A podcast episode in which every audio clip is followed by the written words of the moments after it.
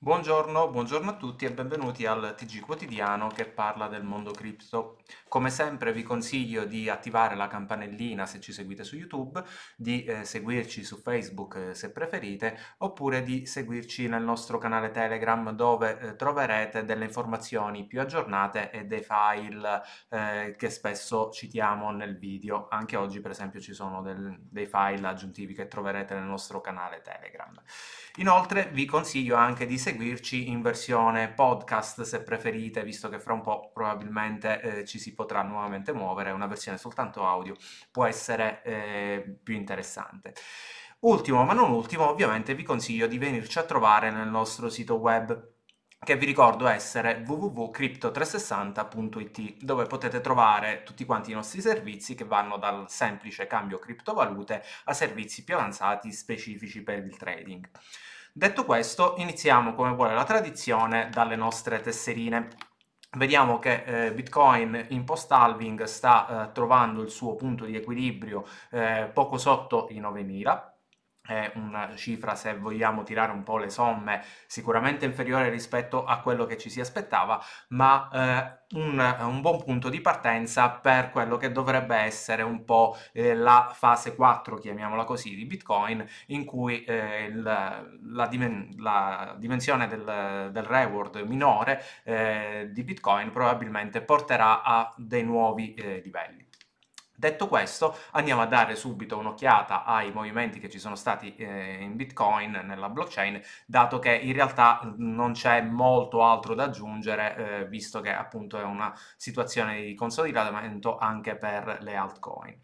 Eh, quindi partiamo subito dai movimenti appunto che ci sono stati eh, di generazione di nuovi Tether, ci sono stati eh, 100 milioni in, ehm, fatte nella blockchain di Tron, ovviamente stiamo parlando di eh, Tether dollari, e nel frattempo ci sono stati anche dei movimenti ehm, dagli eh, exchange verso dei wallet.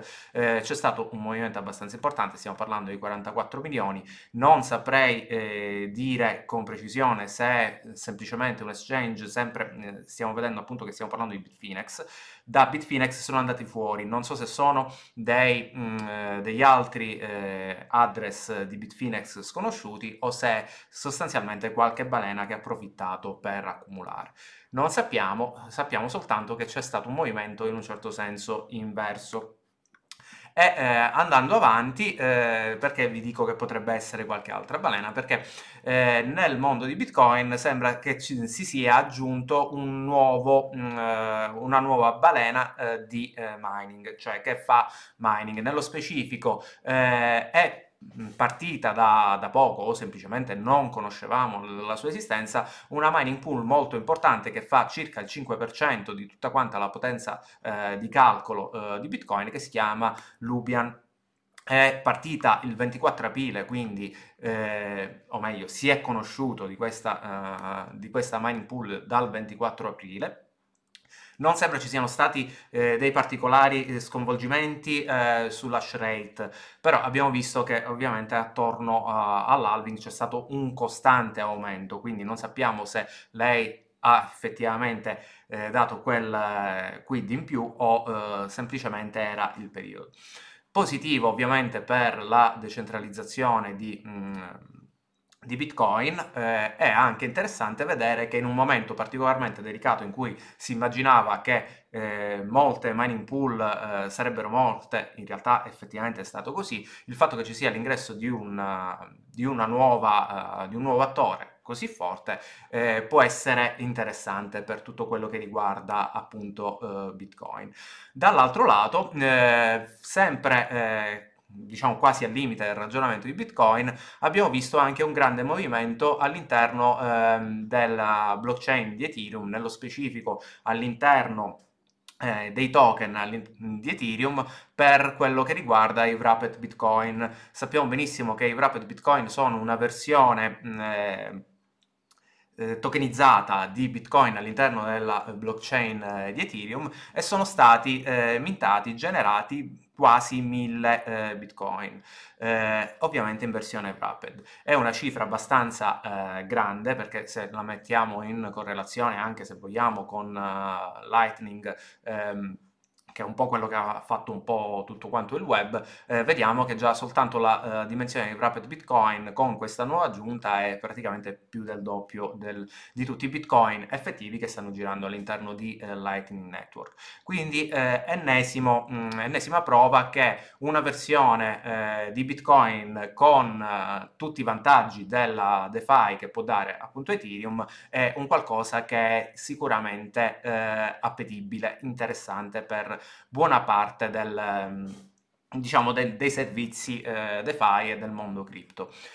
Vi faccio vedere anche questo grafico, mi dispiace per chi non ha uh, la versione mm, ovviamente con uh, il video, ve lo descrivo a, a, grandi linee. In pratica è un grafico uh, che va a, ad analizzare le, la volatilità che c'è stata in Bitcoin a ridosso del, dell'halving abbiamo visto che in questo momento c'è un ritorno ai dati, ai, ai valori pre-halving, abbiamo, o meglio, pre Ehm, diciamo con eh, un po' distanziati rispetto all'halving. Nello specifico eh, che cosa si vede? Si vede che fino al 10 maggio c'è stato un livello eh, più o meno eh, costante per poi crescere la volatilità eh, fino al 12 maggio, quindi ricordiamo che sostanzialmente l'11 c'è stato effettivamente l'halving, e adesso eh, stiamo vedendo un ritorno ai, da, ai valori eh, di prima del 10 maggio. Questo è un fattore particolarmente strano, eh, atipico, perché di solito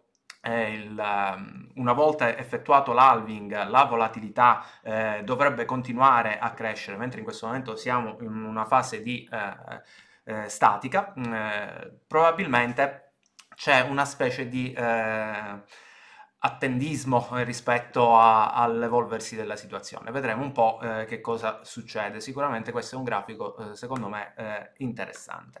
E a proposito di ehm, materiale interessante che eh, vi andrò a condividere, eh, questo è il file di oggi che troverete nel nostro canale Telegram, eh, che è eh, un'analisi eh, fatta da Glassnode in cui introduce un uh, nuovo fattore, un nuovo indice per andare ad analizzare il, eh, il Bitcoin sostanzialmente, che è un indice proprio specifico fatto da Glassnode. potete capire qual è il, il, suo funzionamento, che è anche abbastanza interessante da tutto quanto il, il documento, che probabilmente eh, darà un po' un, uh, una chiave di lettura, se vogliamo, a questa uh, fase di halving, eh, post-halving nello specifico. il documento è di aprile, però eh, è stato rilasciato da pochissimo, in realtà fa riferimento ad aprile per andare a ragionare su quello che ci sarà eh, un po' nel,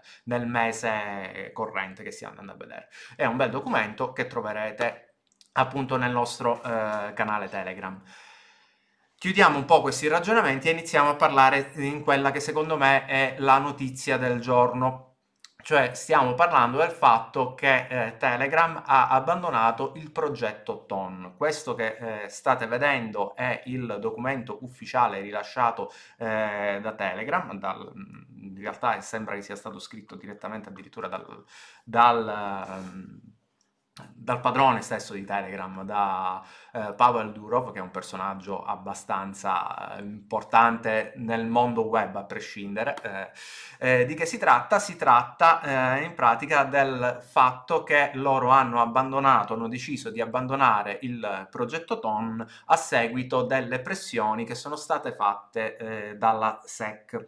è un punto di chiusura in un certo senso è anche un qualche cosa di positivo, visto che la, la discussione si stava portando avanti in, ed era arrivata effettivamente a un punto morto. Eh, giorni fa ho dato la notizia del fatto che in realtà il progetto TON stia ripartendo dalla comunità open non legata direttamente a Pavel, ma um, qual è il punto di, della questione? Il punto della questione è che in pratica eh, c'è stata una specie, almeno dal, dal, suo punto di vista, una specie di abuso da parte della SEC rispetto non soltanto agli utenti americani, ma in generale a tutti quanti gli utenti eh, mondiali. Perché qual è stato il punto? Il punto è che ovviamente la SEC, eh, avendo giurisdizione americana, eh, poteva vietare benissimo l'utilizzo di eh, TON a tutti gli utenti americani, ma invece c'è stata una specie di allargamento di, ehm, di mh, contrasto per il fatto che eh, la SEC sosteneva che gli utenti americani avrebbero potuto comprare eh, TON eh, da mercati eh, non americani. Questo è effettivamente vero, ma è un po' allucinante che una giurisdizione americana abbia un potere così grande da andare a colpire e il resto del mondo.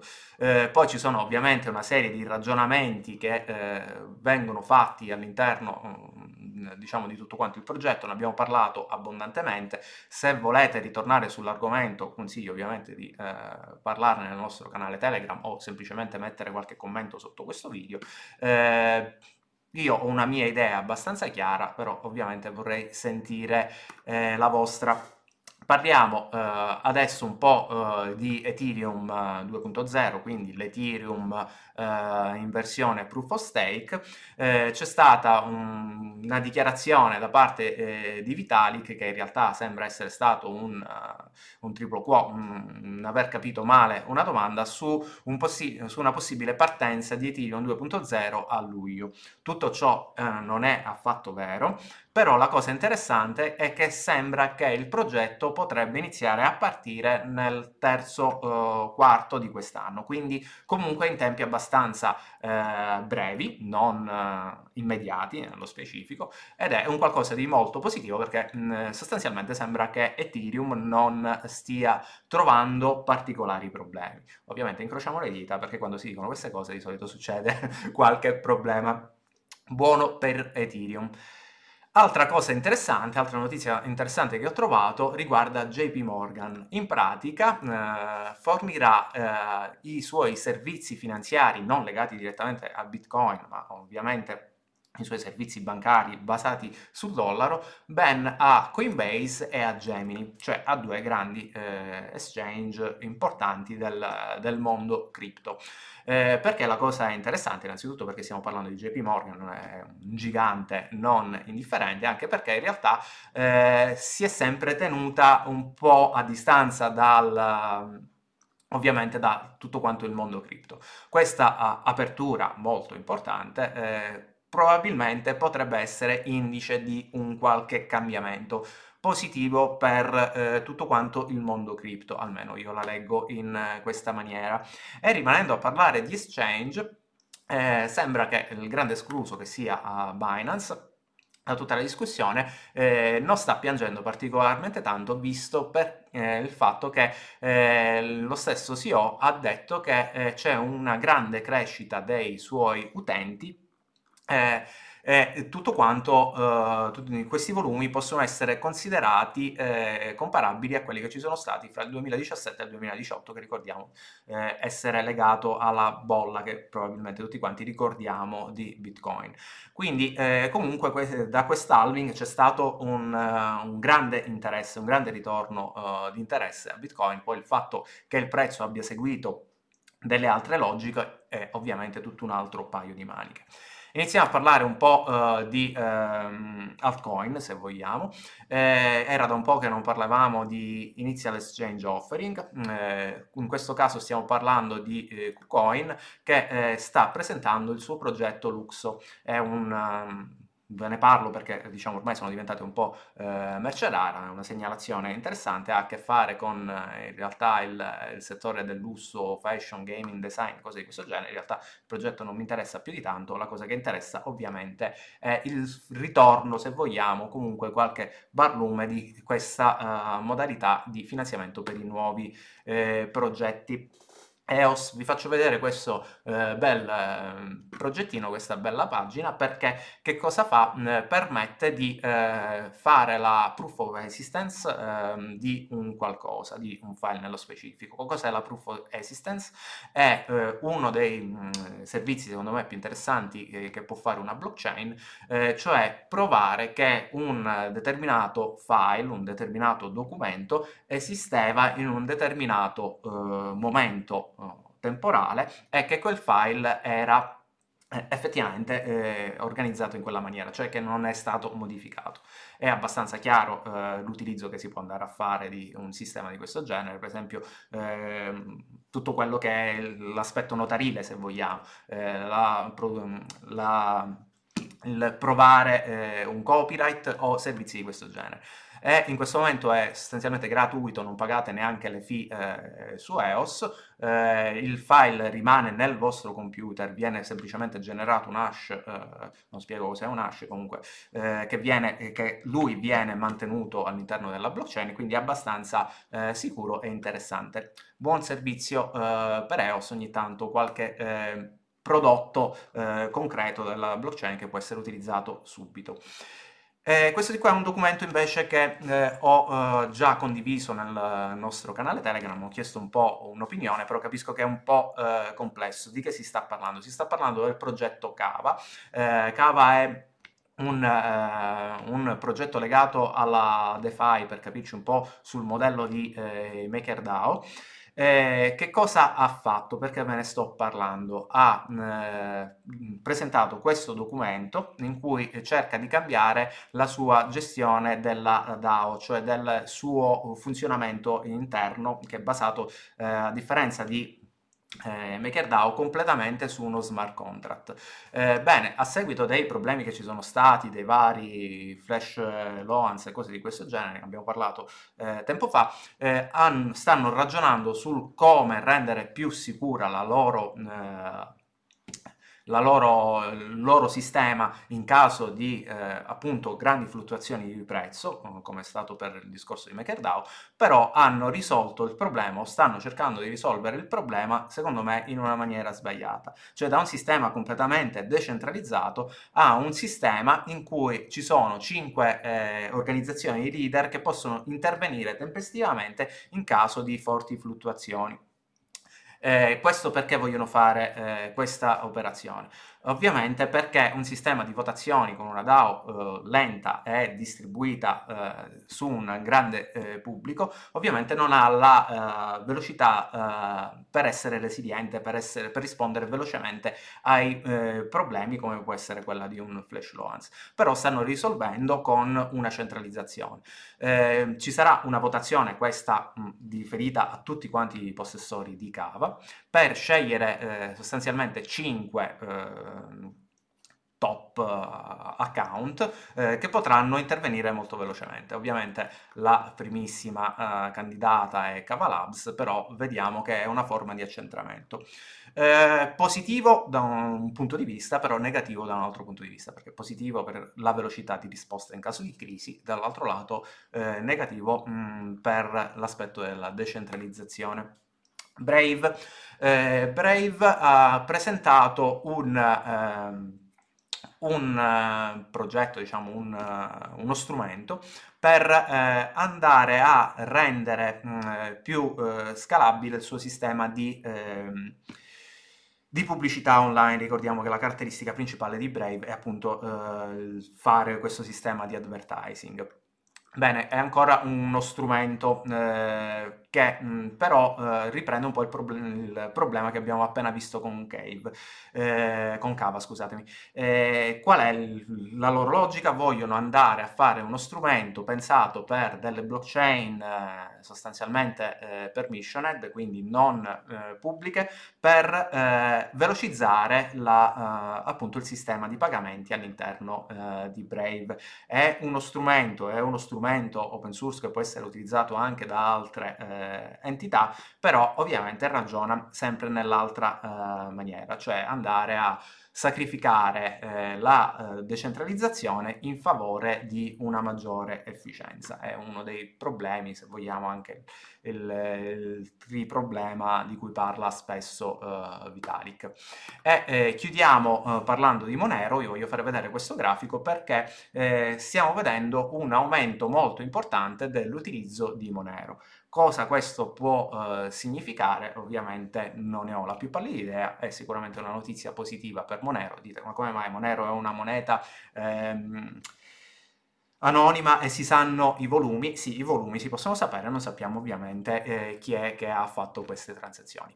Bene, per oggi è tutto, ci si vede a domani, ciao a tutti!